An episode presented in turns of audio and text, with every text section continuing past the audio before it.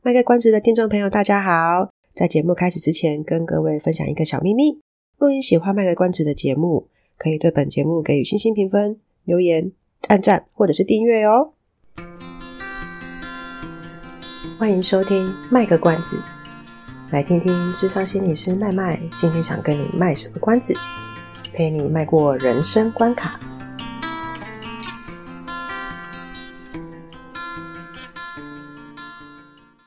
各位听众朋友，大家好，我是麦麦，欢迎收听《卖个关子》。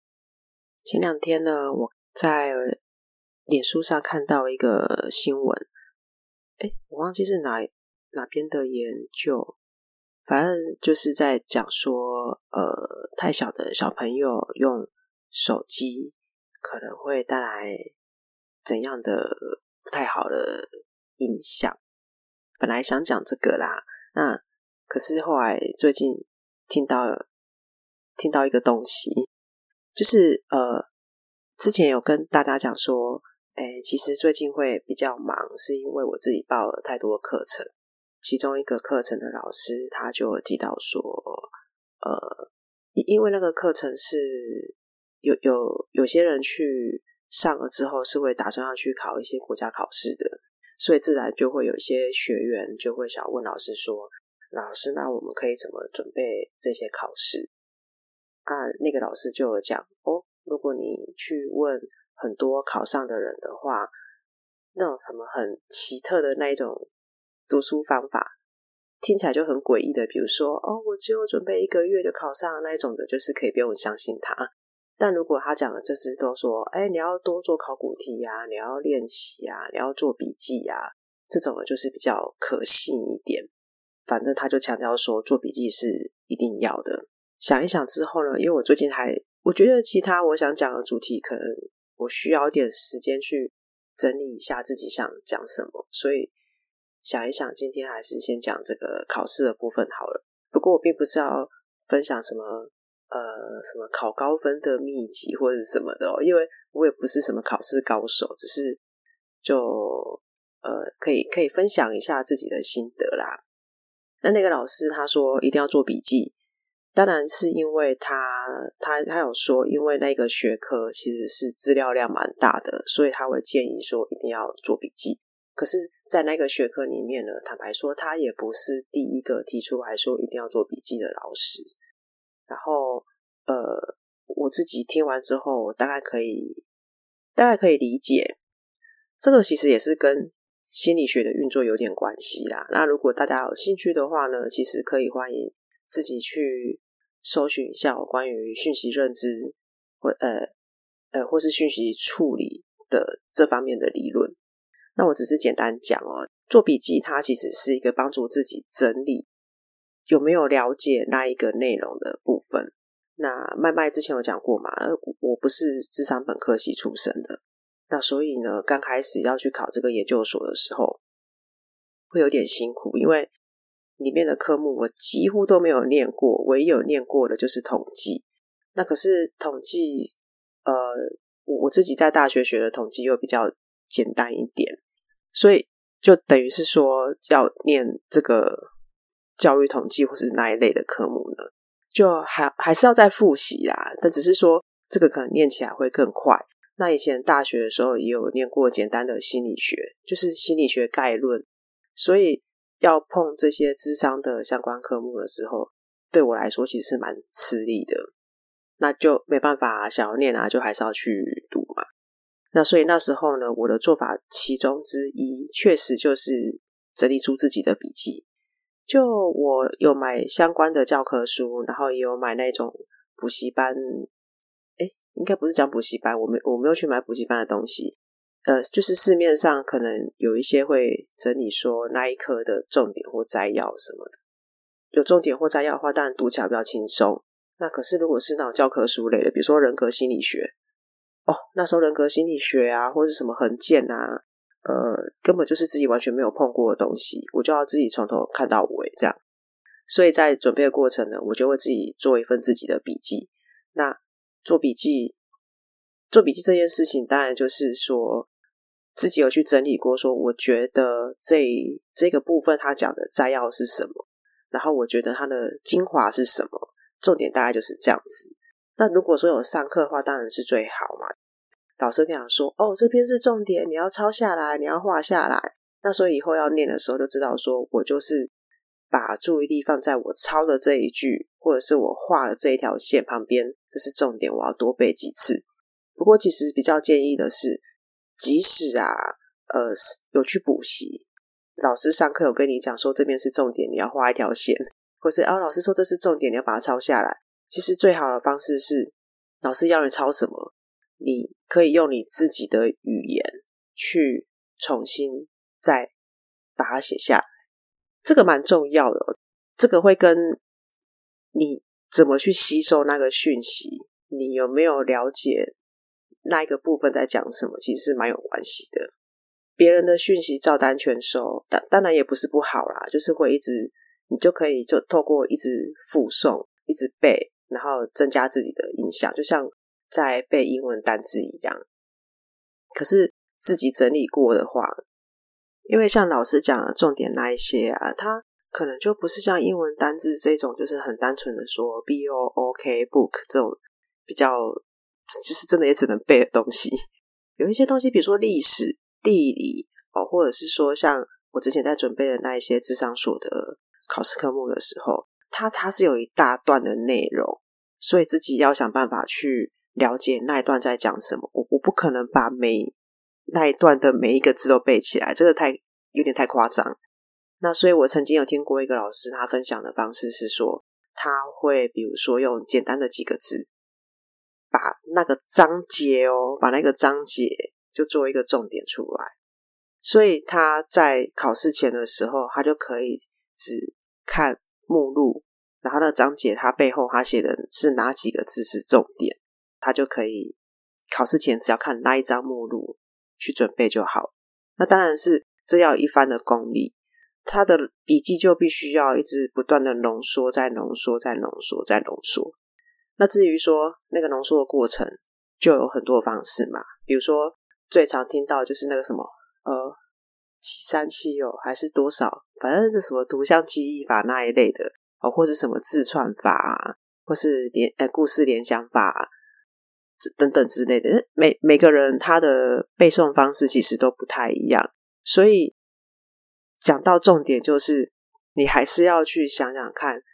你的注意力比较集中在哪个地方。有的人是听觉型，有的人是视觉型，有的人是呃可能其他的。像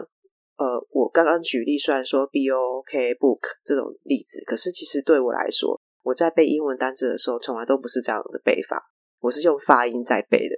但是也不是自然发音法，所以我是有点发音、声音，再加上那个单字的长相，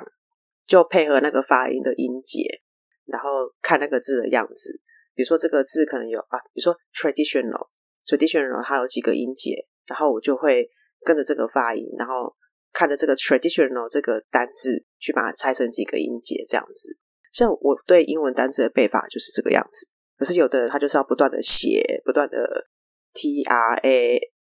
D I 什么 T I O N 之类的。那你你叫我这样突然字要背，我会背不出来。可是你叫我写，我一定可以写得很顺这样子。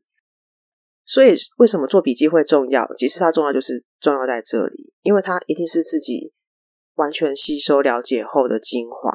那那个东西是别人没有办法取代的。所以在以前我念大学的时候，曾经有人讲过说，呃。如果说今天有人跟你借你的笔记，那别人发现说你的笔记我都看不懂，其实有可能代表的是你的笔记真的就是你的笔记，不是说那个字写得太丑人家看不懂或者是什么，而是说你已经用了自己的方式，你了解自己学习的的模式去创造那一份笔记，所以自然而然只有你自己看得懂。可是有的人他就是老师讲什么他就抄什么，可是他还是读得懂啊。然后可能别人也会觉得说，哇，这是一个很好的笔记，也也是有这种的啦。所以也并不是说看不懂才叫好笔记。重点是自己如果写了一本自己也看不懂的笔记，那大概也是蛮可怕的啦。然后写字其实是个好东西哦，就是在几年前开始在倡导那个。预防失智症这件事情的时候，其实写字书写它就是一个呃可以避免大脑老化的其中一个方式。然后像我们在智商当中啊，有时候也会建议说，哎，可以是每天进行一些书写，那这个是可以帮助自己去整理自己的方式，因为书写啊。实实际上，他大脑怎么运作，我这个部分我我没有很仔细去研究啦。但是可以理解的是说，书写这件事情它是需要思考的，它不像我们打字哦，可以很快啦。我们需要用透过手部的运作去把那个字一笔一画写出来，然后去思考说我今天要写什么。所以在做笔记的时候，我第一点我就先去想，诶，我觉得这一段的重点摘要是什么东西。然后第二点，我要去把它写下来。那写的过程呢，同时我还要去记得我要写的是什么。那这个过程其实就已经是一种，呃，算是复习或者是复诵。然后写出来，自己一定会稍微再看一下自己写的是不是自己想要写的东西写的对不对嘛？对，所以书写它其实可以帮助我们去组织规划，然后可能在整理的时候。就写完的时候会看一下自己，哎，写的是不是对啊？分段有没有错啊？有没有漏啊？这些。那当然，像最近这几年很流行就是心智图，听说好像有些小学里面都会教，就是怎么画心智图这件事情，也蛮不错的啦。啊，我自己曾经也想要学过，可是我学不太来。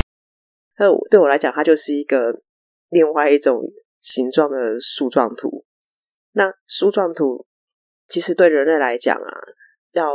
比较快吸收知识，本来就是表格、数据、树状图这一类的东西，就不外乎是这几种。所以，如果说有有人是在走行销或是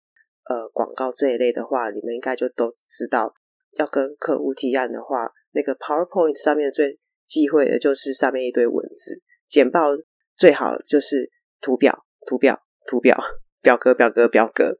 那其实树状图就是有点类似这样的概念，心智图也是因为这样，我猜啦，我不知道它真正的历史，但我我想它也是这样子发展出来的。不过我曾经在看那个树状图的时候，就是就是我自己想要学的时候，书上曾经有讲过，其实抓重点才是最重要的，因为抓错重点的话，画出来的心智图呢，就不是